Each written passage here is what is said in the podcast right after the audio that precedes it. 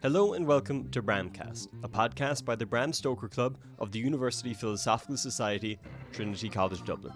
My name is Stephen O'Sullivan, and I'll be your host for today. Today, we're joined by Dr. Jason Hansen. Dr. Hansen is an associate professor of history at Furman University, South Carolina. He's also the host of History Off the Page, a podcast series that explores the history of Europe. In this episode, Dr. Hansen and I discuss some of that history.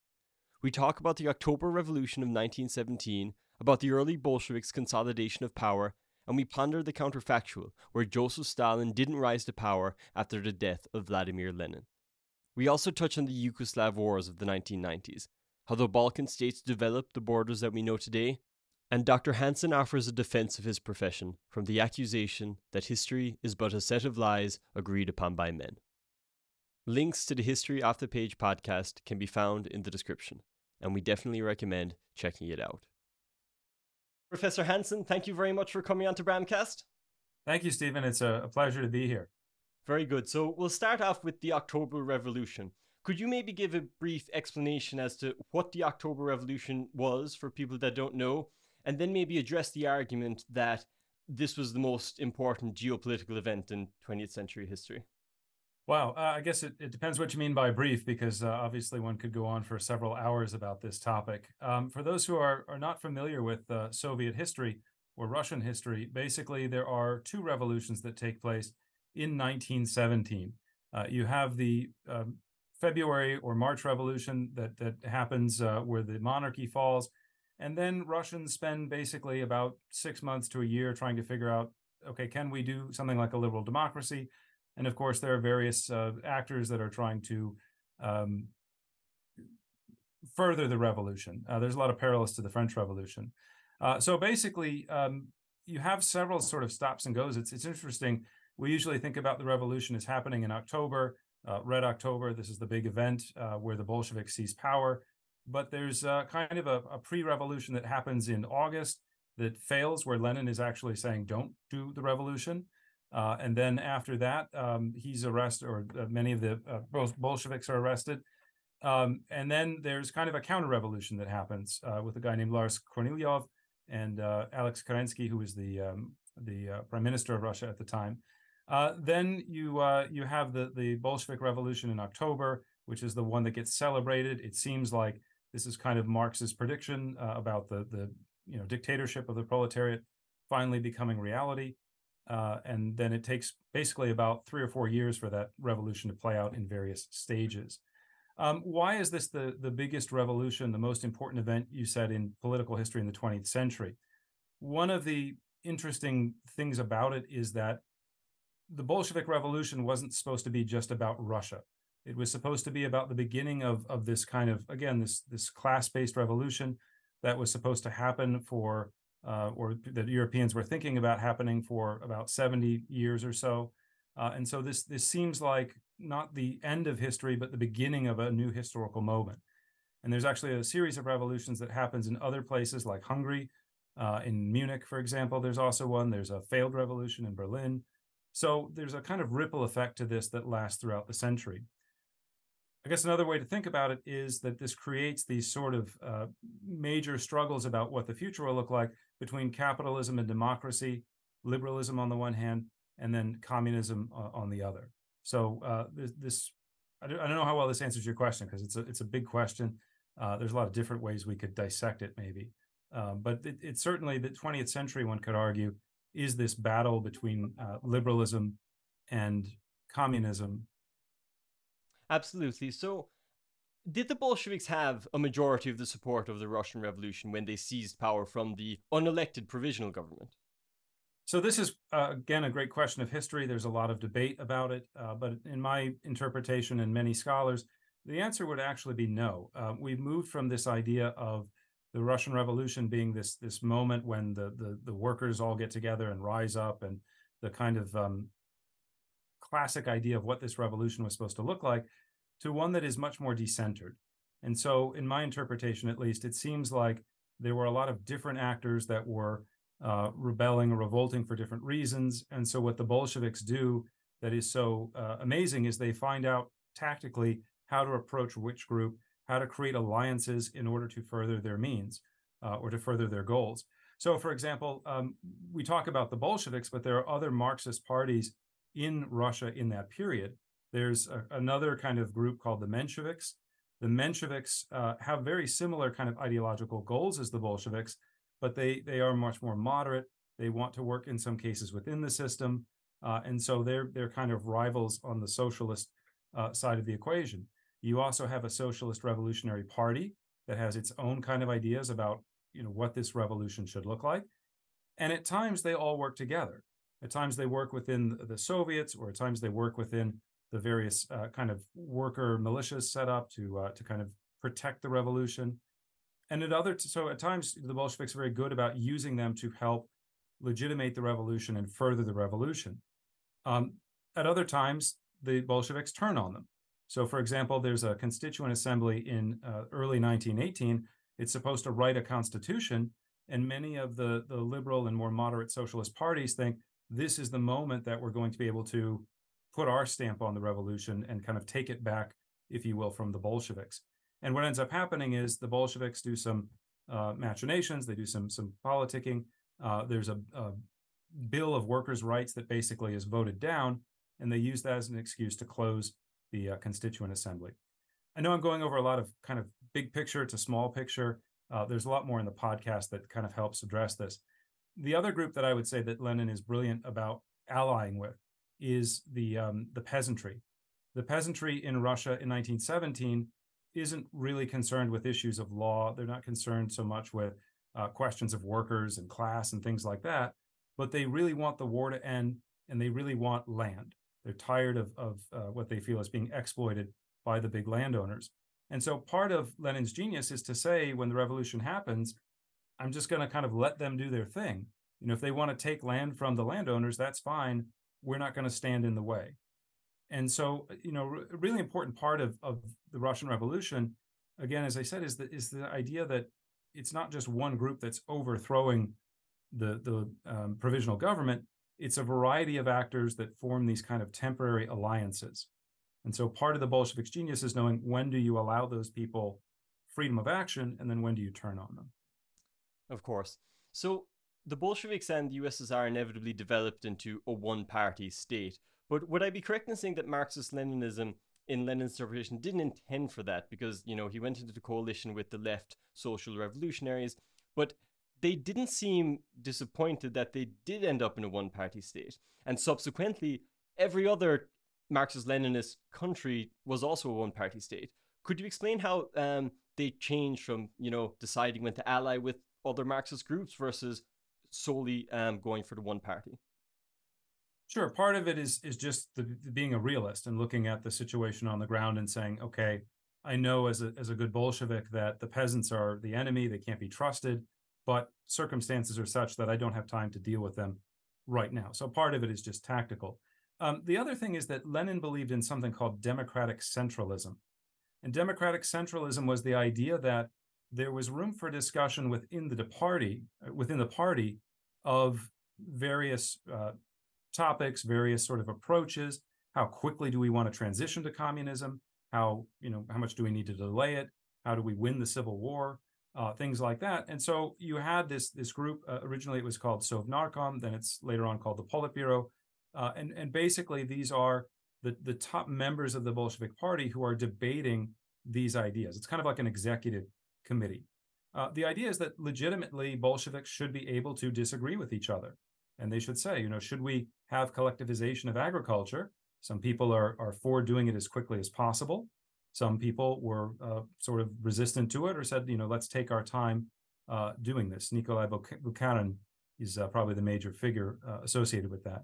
Um, so, but the idea is that you have these legitimate debates, and and then you know then you implement whatever the party uh, has decided through this executive committee.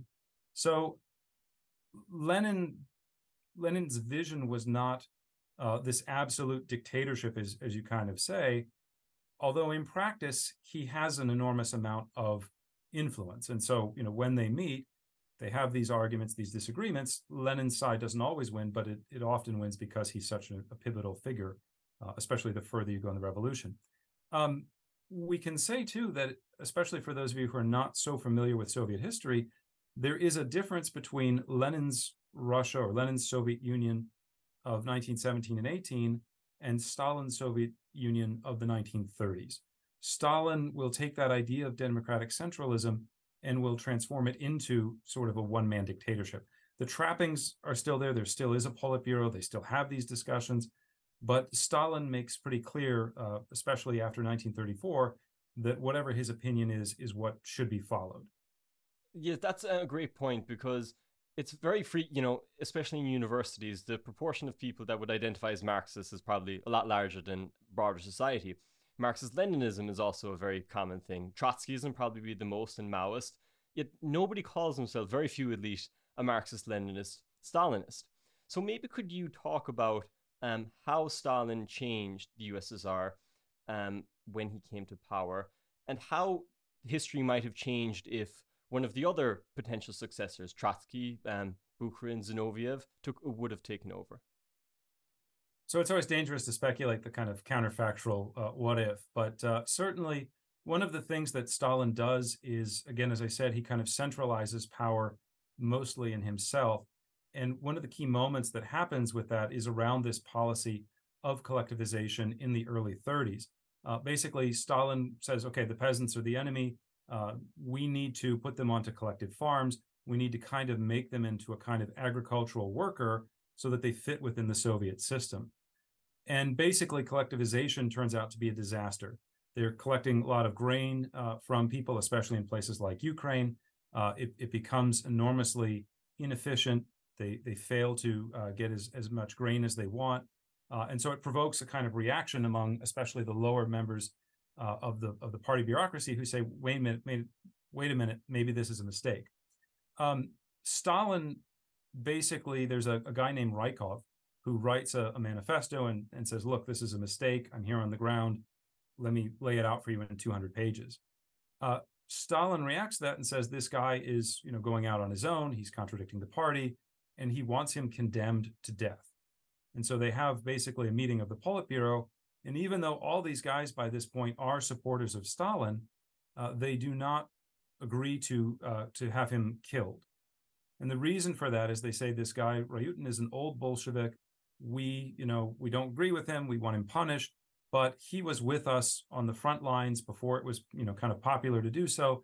At, at the very least, like we should at least allow him to live. Right. At, the very least, he's earned that. Stalin reacts to this by saying, look, it's not enough to be loyal to me. It's not enough to, to say, okay, you know, I, I'm going to allow you to set the course, you know, we'll follow you. But he, he demands absolute loyalty. He demands this sense of fidelity that, that you no longer have the ability to make up your own mind about things. And so to kind of carry this through, in 1934, there is an assassination of the leader of the Leningrad branch of the Communist Party, a guy named Sergei Kirov. And Stalin uses this as an excuse to launch a series of purges. So they start off by saying, okay, who killed him? Who was involved? Who knew him? And they build out from that through the Secret Service, through the NKVD. They basically build out a series of trials. You know, once they arrest people, okay, who do you know?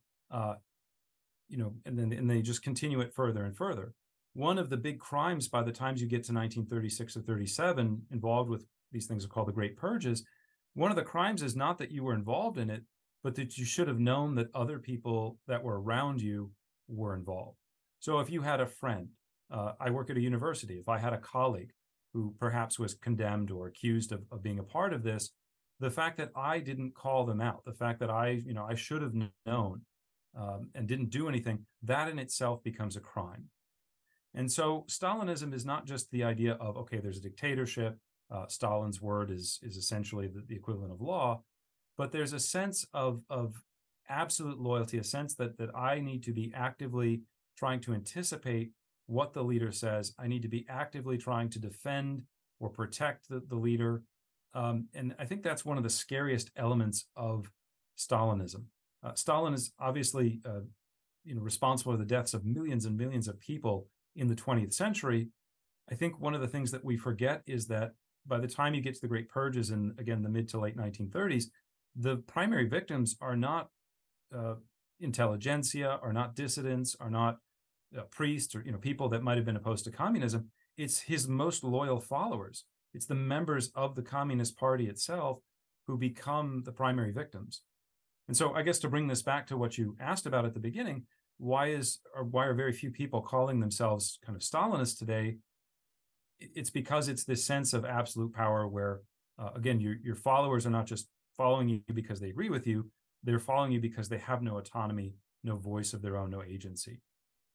I, I just would add to that very quickly that one of the really interesting developments in the last maybe four or five years is that in Russia itself today there has been a rehabilitation of Stalin, uh, kind of moving away from this model of Stalin as the totalitarian dictator who corrupted communism, corrupted uh, Marxist Leninism, but but moving towards the idea of Stalin as the great patriotic father from World War II.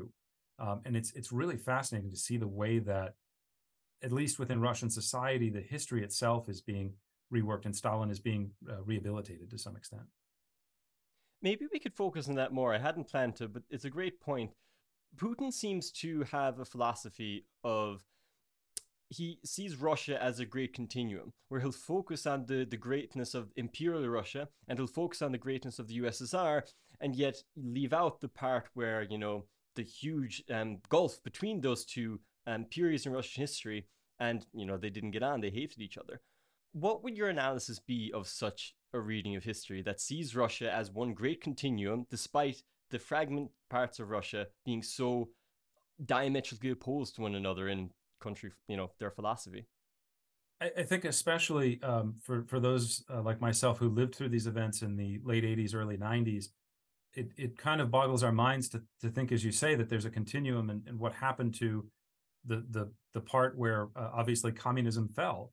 Um, you know what what happened to the part where obviously the the Bolsheviks replaced uh, the imperial monarchy. Um, I think one of the things that we in the West tend to miss is that for Russians living through the downfall of communism was not experienced as just okay the soviet union fell apart russia fell apart. Uh, you know our country went from being a global power to being basically um, a sort of second rate power at best. But for a lot of russians they experienced this moment as russia seceding or or you know emerging if you will from the cocoon of the soviet union. So why was in this reading why was the soviet union such a great time. Why was it so strong? Well, it was because Russia was there. And, and how should we understand the events of the late 80s and 90s? It's not that, that Russia or the Soviet Union collapses. It's that, again, Russia emerges from the yoke of the Soviet Union and is now ready to step into modern times and is now ready to assert itself on behalf of Russians. So I think one of the, the things that we don't want to do is to look at Putin as kind of a caricature and, and sort of assume that because he's espousing some of these political points that they're they're just kind of the invention of a madman or, or something like that. Um, within Russia itself, there is a lot of, of enthusiasm for Russian history. There's there's a lot of pride in Russian history and a feeling that Russia has always been a great power, and there's no point in its history where it, it ever really stopped being a great power. And so I think this is one of the things that that frustrates Russians a lot, especially as they look at the politics of the late 90s, early 2000s.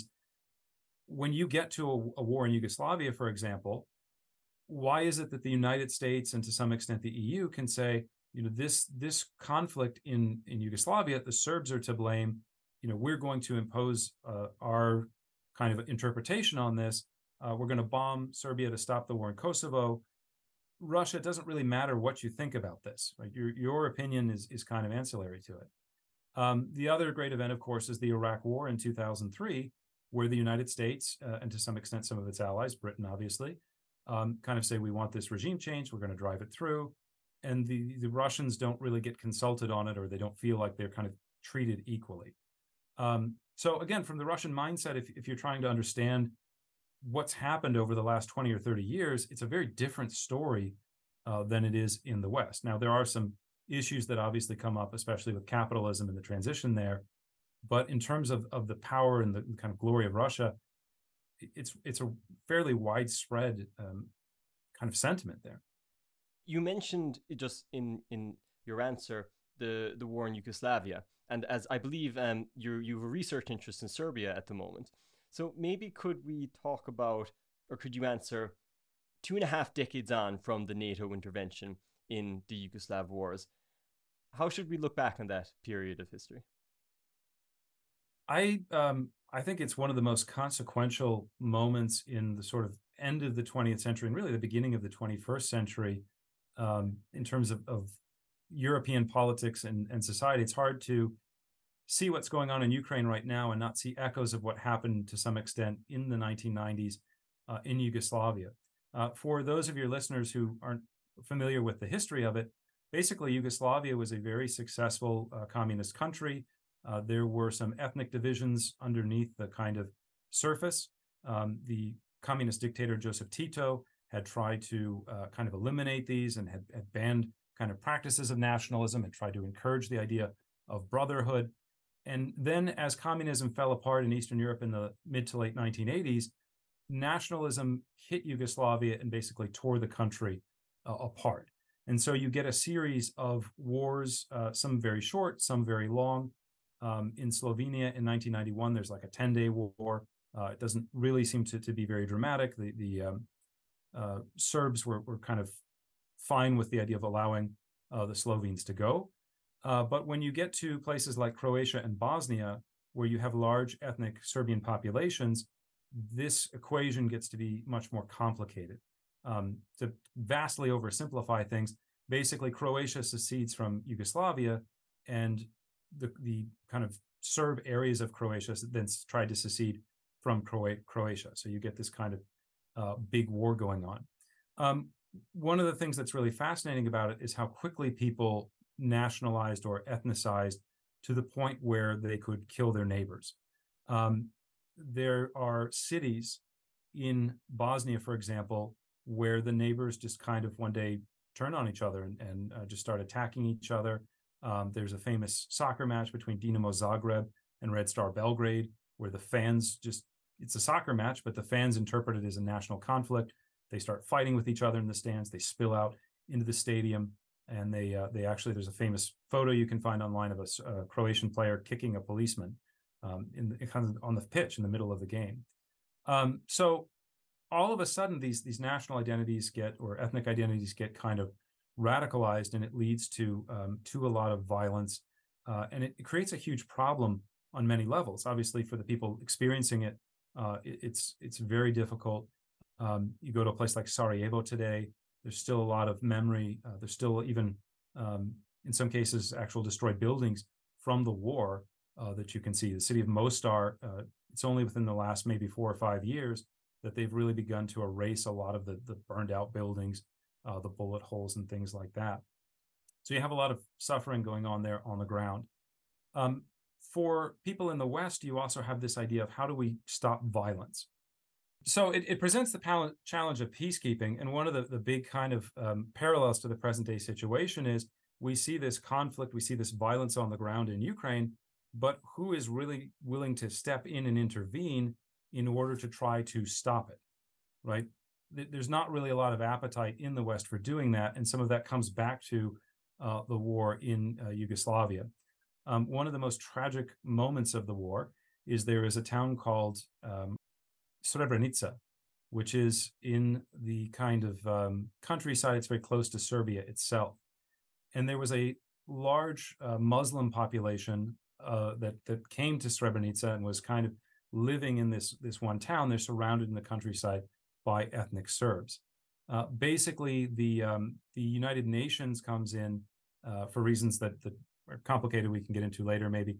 Uh, but the United Nations comes in and says, "Look, this is a civilian population. We'll we'll take away their weapons, so they're not going to be defensible, but we will protect you. We will send in United Nations soldiers to to keep the peace, and you know armies can fight it out, but, civilians should be off limits." What ends up happening is that the uh, Serb soldiers use that, um, the Bosnian Serb soldiers use that, uh, those soldiers as basically hostages. And in the end of the war in 1995, as they're moving towards a peace deal, uh, basically they um, they surround the town. They will um, basically allow the UN soldiers to leave, the battalion from the Netherlands, um, and they will take all the men and boys, about 8,000 of them, out into the countryside, and they will execute them. So we see the kind of ethnic cleansing actions that we've seen in places like Bucha in Ukraine today, uh, in other cities, and there's probably more that we don't even know about, where this idea of ethnicizing territory leads to violence. So again, one of the big issues is how do we stop that? Um, you know, doing it on the ground is difficult to begin with, and the, the international community has a poor track record, uh, which which we can trace back to Yugoslavia. Absolutely. We could go in very much deep into the Yugoslav wars, but unfortunately we don't have time. But one more question about Yugoslavia that I think uh, maybe readers of the history that wouldn't be very familiar with the Balkan states um, might ask, and that is is a very disjoint um, borders between um, the different countries in, in the Balkans.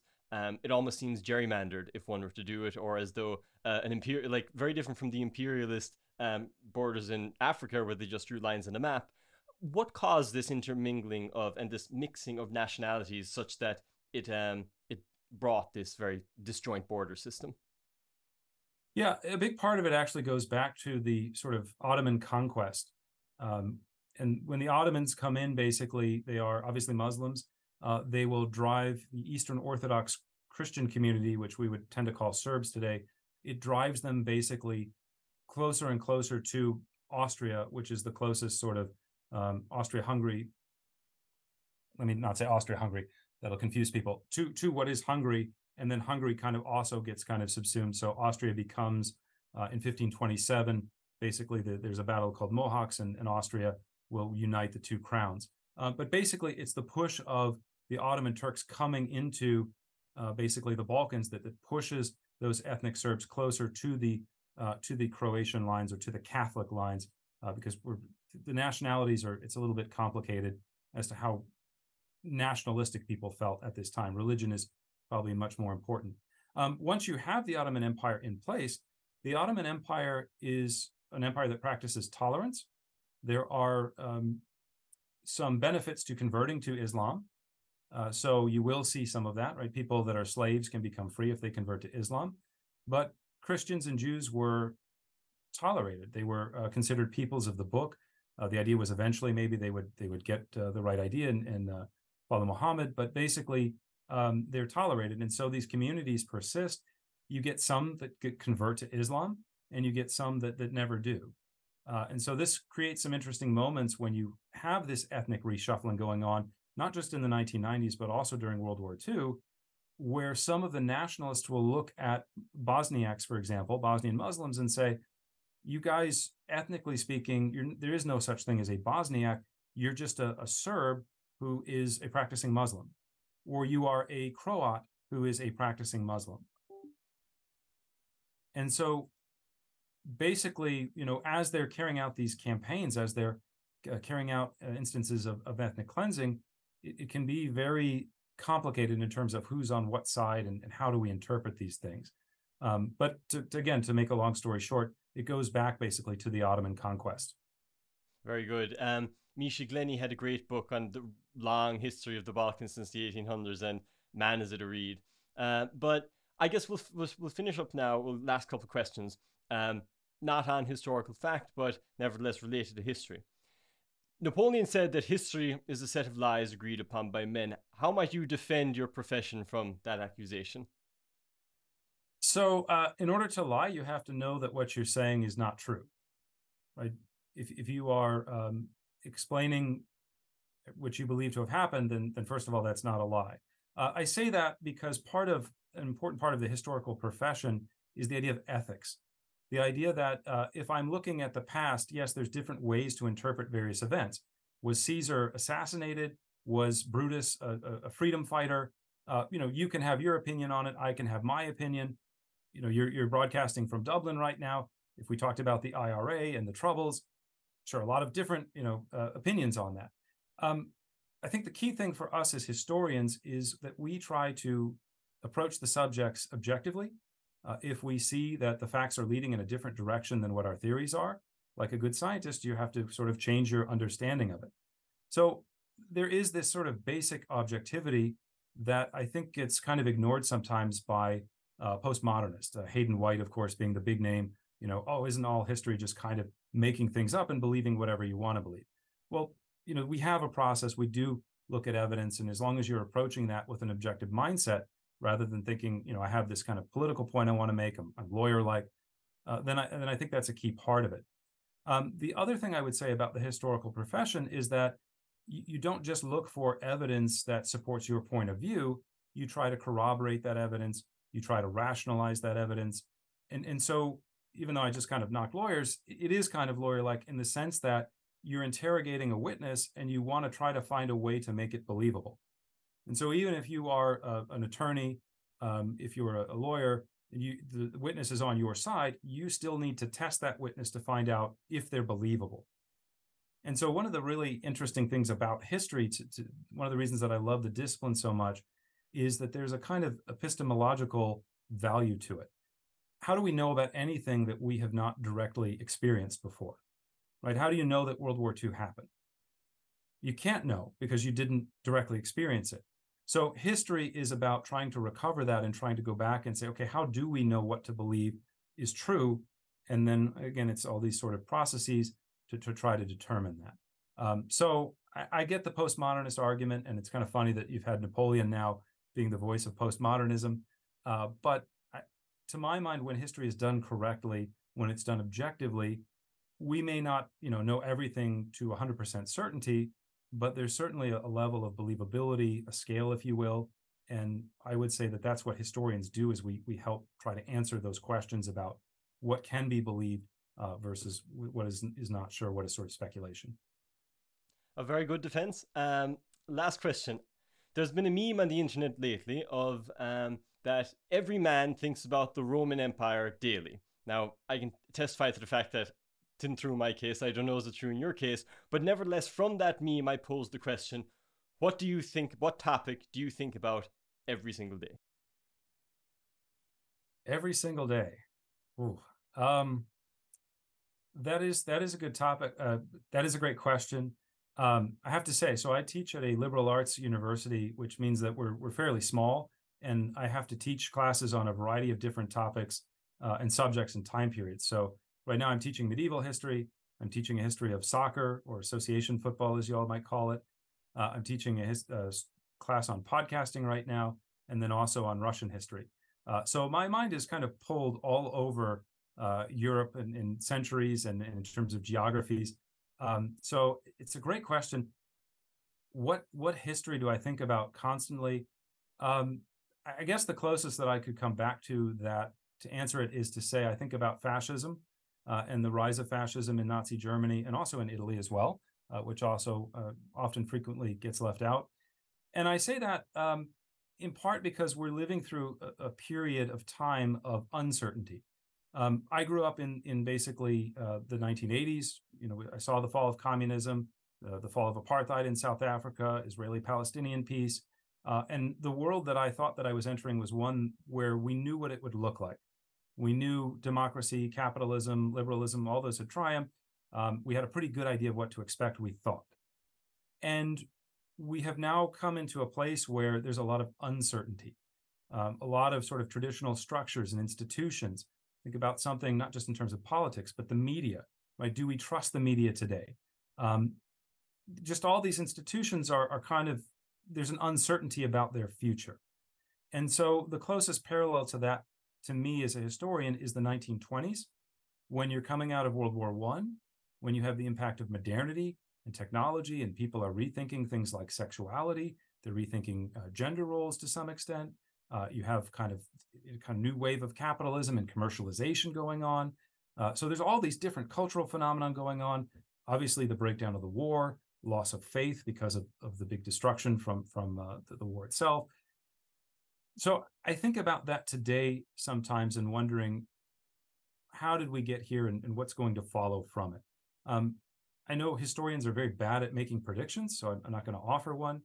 But I would say that that history, one of the reasons maybe that, that people think about the Roman Empire every day, or in my case, the 1920s, is that we've kind of been here before in some cases, in some respects. And history offers us a way of understanding this moment and putting into it a con- putting it into a context and, and kind of thinking about okay we've been here before I, I know that you know there's things I'm, i have anxiety about but there's also things that I, I can feel will work out okay Um, there's a great line from uh, this 19, I think it's 1998 movie, uh, Shakespeare in Love, which might seem an odd thing to bring up right now. Um, but the uh, the owner of the play, the play is always falling apart. There's all these kind of disasters going on, and they're, they're you know torture him and maybe kill him. And he always comes back and he says, it, "Don't worry, it'll work out." And they say, "Well, how do you know that?" And he says, "I don't know. It's a mystery." So I guess history to me feels somewhat like that, right? I, I don't know how it's going to work out, uh, but I, I feel comfort by studying history and understanding some of the processes involved in it. Very good. An optimistic outlook. So, um, not to get too um, cheesy with the quotes, but you're unlike Joyce in that history is not a nightmare from which you're trying to awaken. But um, Professor Jason Hansen, it was a pleasure having you on Bramcast. Thank you very much. Thank you much for inviting me, Stephen. It was a pleasure, and uh, good luck with your podcast.